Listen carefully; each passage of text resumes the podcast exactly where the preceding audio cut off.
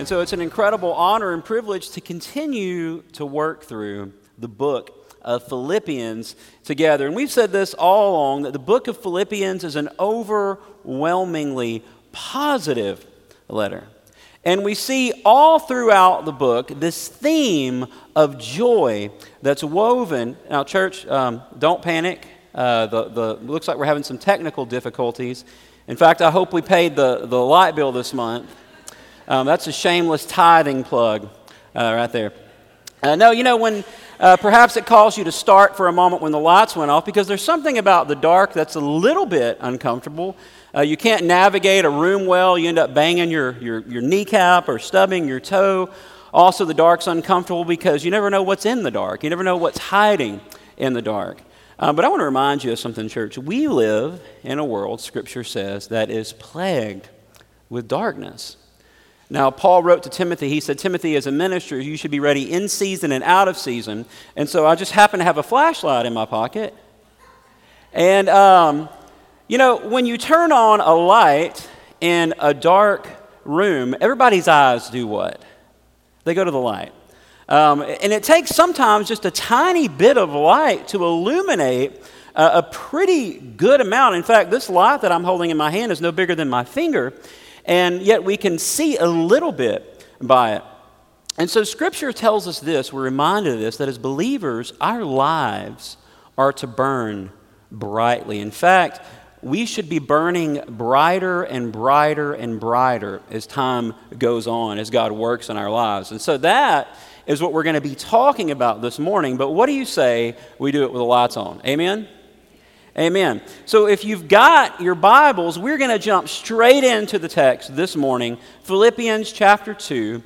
We're going to start off in verse twelve. And our first thought this morning is burning brighter and brighter. Now let me give you a little bit of roadmap of where we're going to be going today. Um, our first thought is this. We're going to be talking about sanctification. Sanctification is the process where we become more and more and more like Christ. That is to say, our light should become brighter and brighter and brighter and brighter. Um, and, and that happens in two ways. Verse twelve tells us what we are to do, or some of what we're to do, to become more like Christ. Verse thirteen tells us what God does in us as we become more and more like Christ. And then the following verses we're going to look at sort of tell us because of that, we should shine brightly in a culture that is in fact steeped in darkness. So what do you say we jump in together this morning? Verse twelve, let's talk about burning brighter and brighter. Look at it with me. Paul writes to the Philippians, he says, therefore, my beloved, as you have always obeyed, so now, not only as in my presence, but much more in my absence, work out your salvation with fear and trembling. Now, at first glance, people look at that verse and they say, work out your salvation. What does that mean? Is this is this teaching salvation by, by works here, that we come to God based on our good deeds? Well, that can't be the case. Why is that? Well, first of all, the rest of Scripture tells us that salvation is by grace through faith, not of works. So all of Scripture is held in tension. It all agrees. Uh, and so second of all, we know this isn't teaching salvation by works, because who's Paul writing to here? Well, he's writing to a church of saved individuals. And so he's not speaking of salvation here. Instead, what Paul is saying is that a Christian's life should be consistent with someone who knows the Lord. The way that we live should reflect Christ. It's saying we should burn brighter and brighter and increasingly reflect Christ over time. But for a light to burn, it takes energy. Uh, my flashlight requires a battery. If you have a light bulb, it has to be connected to an electricity source. It requires energy to burn. And so Christ works in us, as we'll see in verse thirteen, so we can work outwardly. Um, but to, to burn bright, it requires energy, which is exactly what the word work out means. It's a call for energy, and it's a call for effort. So in verse twelve, Paul talks about putting, uh, he talks about the energy we put forth as we work out our salvation. And then verse thirteen talks about God's energy flowing into us and what he does in our lives. And so if you're taking notes, if we're going to burn brighter and brighter, the first thing that we have to do is be imitators of Christ. Notice what Paul says. Uh, he begins verse twelve with that word. What is it? Therefore. for. When we see it, we always ask, what is it there for? So what Paul's doing is he begins this verse, he's connecting this thought back to verses five through eight. Well, what did verses five through eight say? Well, they talked about Jesus emptying himself. They talked about Jesus limiting himself, stepping out of heaven into uh, the, the created order here and humbling himself, becoming a suffering servant. He lived with humility. And so he is our example. Christ is our ongoing example. He is the quintessential example, the best example that we could possibly have. And so Paul says, therefore, everything I'm about to tell you is tied into Jesus. We are to imitate what he did. As we work out our salvation, we imitate Christ. He goes on. He says, therefore, my beloved. I never know if you're supposed to say beloved or beloved. I guess you can say both, but therefore, my beloved. Now, the second thing I think we can see this morning through what Paul's writing is if we're going to burn brighter and brighter, if we're going to become more like Christ, we need to know that we're loved. Paul calls this congregation his beloved. And we've said over and over that Paul had an affection for this church. Paul had an affection for the church at large, but he had a, a specific, um, close relationship with the believers at Philippi. Christian, this morning, I want to remind you of something. That you're loved. That you are deeply and dearly loved. And I mean that. Um, if there's ever anything that I can help you with, I, I genuinely care about you and what I desire for you and for me, for my family, your family, my kids, your kids, your grandkids, is that we understand the greatness, the richness, the joy of being in relationship with Jesus Christ. And I know sometimes we don't feel loved. Sometimes we don't feel lovable. Sometimes we feel like an outsider. But let me remind you, just because you feel something, don't make it so, right? I know that's bad English. But just because you feel something, don't make it so. And so Paul writes, he says, beloved, I would remind you as well that not only did Paul care for the church and Paul care for us in this modern future setting, but Christ cares for you as well. And he's close, and he's a friend, and he's tender, and he's full of mercy and grace. Of course, he's the king, as we saw last week, but he's also near, and he's loving. He cares for you. So maybe you're struggling this morning, and you just need to hear that. Sometimes we just need to hear that we're loved. So Paul says, if we're going to burn brighter and brighter, we look to imitate Christ, we know that we're loved. But moving on, he says, if we're going to burn brighter and brighter, we also have to be obedient. Look at verse twelve. Therefore, imitate Christ, my beloved, you're loved, as you have always obeyed. Now, the verb here for obeyed means to not just be obedient, but it means to listen, to hear, and then to be obedient. So it means to listen and then to be obedient. Obedient, because that kind of makes sense. You can't be obedient if at first you don't listen and hear what it is that God is asking you to do. Well, how do we hear? Well, part of that is what we're doing this morning. We're opening God's Word together. That also means you feed yourself, that you read the Bible on your own, that you check what I'm saying to make sure that it squares up with Scripture. I pray that it does. It means we spend time in conversation with God. You know, you can't burn brightly if you don't spend time with God and know what God desires and know what expectations God places upon us. But it's not enough to hear it. James says, don't be hearers, be doers. Once we hear, God expects us to obey. Sanctification, this process of becoming more and more like Christ, of burning brighter and brighter, requires obedience. So he says, therefore, my beloved, as you've always obeyed, so now, not only is in my presence, but much more in my absence. And so obedience, true obedience, is present whether people are watching or whether they're not. Character is when you act the same way in private as you do in person. Now, it's it's easier to come to church and to, to get dressed up and to speak Christianese and to say the thous and the thithers and do what you're supposed to do. That's hard, thous and thithers. Um, it, it's easy to do that, easier, but it's much harder to live a consistent, obedient life in private. Whether someone's looking or not, we're to be obedient. Paul says, Christians, if you're going to become like Christ, you have to obey what he says. In fact, Jesus put it this way, John fourteen fifteen, he says, if you love me, you will keep my commandments. Now, the opposite of that is, if you don't keep my commandments, then you don't love me. You know, and, and that's the core. Of course, salvation is by grace through faith, but if we are really in love with God, then we do what he says and we, we do what he asks us to do. Burning brightly requires obedience. Then notice what he says, end of verse twelve. Therefore, my beloved, as you've always obeyed, so now, not only in my presence, but much more in my absence, work out your own salvation with fear and trembling. What are you talking about, Paul? I think if we're going to burn brighter and brighter, we have to understand the consequences of our sin.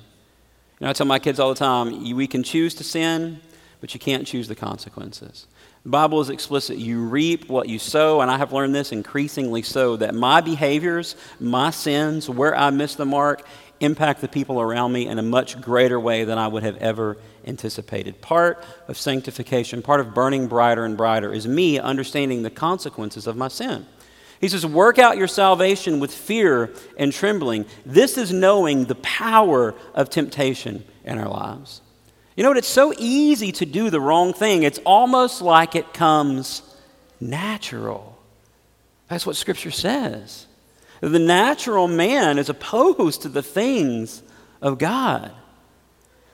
Work out your salvation with fear and trembling. It's knowing that sin will always take us somewhere we don't want to be. And I've seen this played out countless times as I sit across from someone on the couch and I hear what's going on in their lives, and they say these famous words of, I don't know how I got here. And now, of course, I don't say this, but I think inside my head, because some thoughts are inside thoughts, I say, I know exactly how you got here.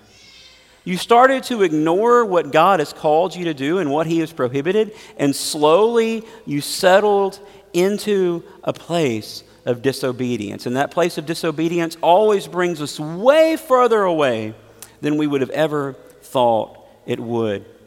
Work out your salvation with fear and trembling. In fact, that word there, work out, is a math term, and it means to bring a stated problem to its conclusion.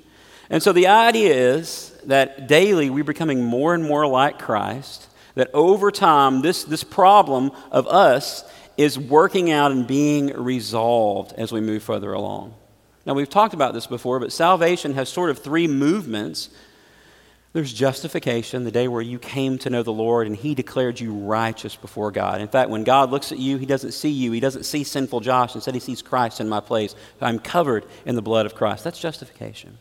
Sanctification is this lifelong process of burning brighter and brighter, where God works within us and where we work outwardly to live in a manner that is pleasing to God. And then it culminates in the term glorification, where Christ comes back and the problem is brought to its completion, and we spend eternity no longer hampered by sin and sorrow and death, worshiping and living in relationship with God. We're working toward completion.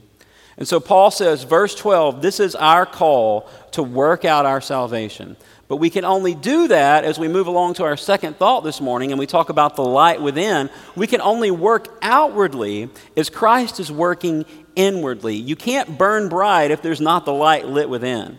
And so let's look at what Paul says. He says, God works in us so we can work out our salvation. Verse thirteen. He says, for it's God who works in you both to will and to work according to his good pleasure. So here Paul gives us the who, the, the what, the where, and the why of sanctification. Let's look at these quickly, because the hour, does it seem like time just goes by like that on Sundays? It does to me. Probably not to you, but it does to me. Um, verse thirteen, let's look at the who. He says, for it is God who works. God is at work in your life, Christian. And let me remind you of this. God is more concerned about your holiness than your immediate happiness. Because God knows this, as we grow to be like Christ, joy will become abundant in our lives. But if God were the ever-permissive parent and just every whim you had, he was like, yeah, that's fine, your life would be a wreck, as would mine. Joy comes with living a life wholly devoted to God. And so it's God who works in you. He's personal. He's not a force. He's not distant. He's invested in your life. He's kind, loving, near. He's still the king and worthy to be respected, but he's close. It's God who works in you. Then Paul moves on to the what. What is God doing in us? Verse thirteen, for it is God who works. God's at work in your life, Christian. If you know Christ, he is doing things in your life. In fact, the word work comes from the Greek energeo, which means this, uh, which is where we get our word energy. And it means that, you know, as we become like God, we can only do that through his power. He supplies the energy to do that, because by nature, I am bent toward wrong. Even as a Christian, I still have the desire to do wrong. Paul said it this way, Romans seven eighteen. He said, for I know that nothing good dwells in me, that is in my flesh. For I have the desire to do what is right, but not the ability to carry it out. For I do not do the good I want, but the evil I don't want, this I keep on doing. I'm thankful that Christ is working in me so I can work out my salvation.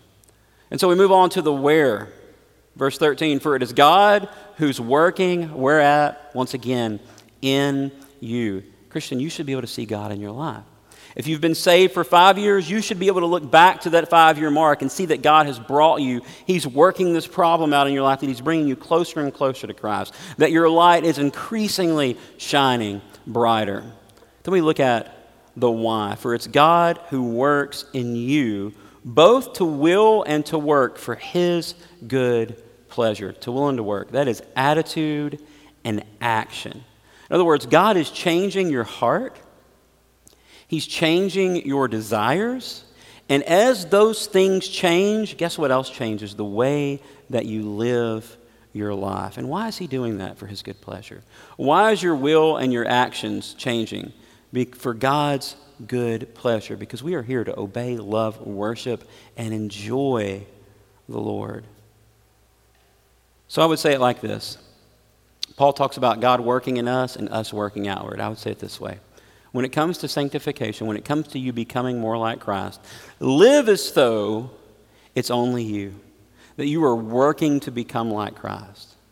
But be comforted by the fact that God is active in your life, and that when you fall short, God's mercy and grace are ever present. There's no sin that you can do that you cannot repent from and be restored with Christ. As we move on, Paul has talked about we work out, he works in, and he says because of that, we are to, if you're taking notes, thought three, shine in the darkness. Let's look at verses fourteen through sixteen together. He says, do all things, not some things, do all things without grumbling or disputing, that you may be blameless and innocent, children of God without blemish, in the midst of a crooked, twisted generation. Notice what he says, among whom you, Christian, shine as lights in the world. He says, holding fast to the word of life, so that in the day of Christ I may be proud that I did not run in vain or labor in vain. You know, we live in a society that's incredibly blessed. We have so, so much. And sometimes it's tempting to think that we're not that blessed until you go and you see in another country how some people live, and you think, oh my goodness, I am incredibly, incredibly blessed. But even so, we live in an incredibly discontent society. And even as Christians, sometimes it's easy to become people that grumble and that complain. And so Paul says, verse fourteen, he says, don't complain. He says, do all things without grumbling or disputing. It's easy to settle into this mentality of griping and grumbling, of, well, you know, God, why are you doing things this way? You know what? God doesn't have to answer that question for me, because he's God. I'm pretty sure that he knows better than me. Griping about other Christians is also a problem for us sometimes. Let me remind you, you're your brother or sister in Christ. Either talk with them and address it, or get over it and move on. Paul says, do all things. Now, here's what Paul's referring to. He's going back to the two previous verses, and he's saying, as God works in us, as we work out our salvation, we do it without grumbling and without disputing. And so grumbling and disputing, what's the difference? Well, grumbling is emotional and disputing is intellectual. And so sometimes we get to this place where we get discontent with what God is doing, where we get aggravated. God, why is this going on? And it's emotional. And that emotional grumbling will lead us to saying, God, I don't like this. Why are you doing it this way? And sometimes we're tempted to ask, well, well, why me, God? Why am I in these circumstances? Well, I'll say this, well, why not me? Why not me? We all live under the same curse of sin, and it affects us all in different ways. And I don't know fully what God is up to. We live in a world struggling and groaning where all is not right. And I'm going to gripe. And am I going to gripe to Paul and say, you know, what's up with this? When Paul writes this from a prison cell, Paul ultimately gets his head chopped off. Am I going to gripe to, to, to God and say, you know, why are these circumstances in my life when he sends his son to be brutally slaughtered on a cross? What if, in fact, instead we, we grieve the fact that we live in a fallen world and we look forward to the day when our salvation will be made complete? When we get there, Paul writes in Philippians four eleven, he says, I have learned in whatever situation I'm in to be content. Now, as we close out, Paul gives us three reasons that we shouldn't grumble or gripe or complain or dispute. And first of all, he says, for your own benefit. Look at verse fifteen. He says that you may be blameless and innocent children of God without blemish. Man, I would love to have that said of me. Josh is blameless in character. And that doesn't mean perfect. It means he walks in righteousness. When we live like God calls us to live, there is joy to be found. Are you living a blameless life? Or are you griping and disputing? Now Paul says if you, the reason you shouldn't gripe and dispute is not just for your benefit, but also for the lost benefit. That is, all those that are seeped in darkness, all those that are captive, we're to show them the light. Um, look at, again, the second part of verse fifteen. He says that you may be blameless and innocent children of God without blemish in the midst of a crooked and twisted generation, among whom you shine as lights in the world. Let me ask you this, Christian. Are you shining your light amidst the darkness? Because you know what? We really need Christians to shine their lights. Now, earlier we had the room dark and I had one light. What if we all had one of those lights? The room would be incredibly dark. Incredibly bright. The Bible says that iron sharpeneth iron, that one bright light increases the, the brightness of the other light. For such a time as this, we had better be light because the world is in darkness. But how do we connect that to grumbling or complaining? Let me remind you of this. As a Christian, the world is constantly watching you. Are you grumbling and griping? Are you living as children of the light? And this is what I see in our society a lot, and believe me, I get it. But sometimes we gripe and complain about what's going on in America or the status of morality or what other people are doing, and we spend very little time talking about God, who is good and loving and forgiving. Maybe the lost world would be more attracted to us if instead of grumbling and griping, we just shared who Jesus is and that he pulled us out of our old way of life and out of darkness. Last, Paul says, the reason you don't grumble and gripe is because it's for the pastor's benefit. Look what he says in verse sixteen. He says, holding fast to the word of life, so that in the day of Christ I may be proud that I did not run in vain or labor in vain. Now this sounds a little self-serving because I, in fact, happen to be a pastor. Well, let me be honest with you, church, and I have to brag on you. I'm so thankful that God has sown me into this assembly, and I love you, and I appreciate, you know what, we've got a great church. I, there's not a lot of grumbling or griping that goes on. We we have a common vision. Now, we've got some work to do. We've got to roll up our sleeves and keep moving forward, But God, I'm so blessed to be here. But this is what Paul is saying. When Christ returns, he looks at the Philippian church and he says, I, on that day, I want to be hooping and hollering because you guys have run the race well. You have shone as lights in the darkness. I would say the same. My prayer is that when Christ returns, I'm on the sideline saying, yeah, that's First Baptist Church Orange right there. They knocked it out of the park. That's what we want. But let me be honest with you, church. I see this a lot. I see a lot of pastors. I see a lot of churches that don't have pastors. And I see a lot of pastors that are just incredibly, incredibly discouraged. And sometimes it's their fault. They've got some things they need to change, but sometimes they're faithful to do what God has called them to do, and they preach God's word, and they feel like it just doesn't make any difference what they're doing. Now, Bible, the Bible says this, that God's word doesn't go out void, so what they're doing matters. But there are so many pastors that are just incredibly discouraged. And so across the United States, across the world, pray for those pastors, that God would provide, give them what they need, and that they would be able to be lights in the darkness as they lead their congregation. But what Paul wanted for the Philippian church was for him to be able to celebrate with them on the day that Christ returned. And so this morning, church, as we close out, let me ask you this question. Are you burning brighter and brighter? Are you doing what God has called you to do to become more like him? You're reading your Bible. Are you praying? Are you working through those spiritual disciplines? Are you involved in church? Are you attending church faithfully? Are you serving? When God lays it on your heart to do something, are you being obedient to God? And it's so easy for me to make excuses. To say, well, you know what, I don't, I don't have time to do this, or, or I'm just not a reader. I can't, I can't open your word. It just doesn't come natural to me. What I've noticed is what we love, we make time for. You know, what we love, we make time for. So are you being obedient to work out your salvation in fear and trembling? Church, can I also remind you this, that God is working in you, and not just in you, in this assembly, in every assembly across the world. God is working in the world. Let's be comforted in that.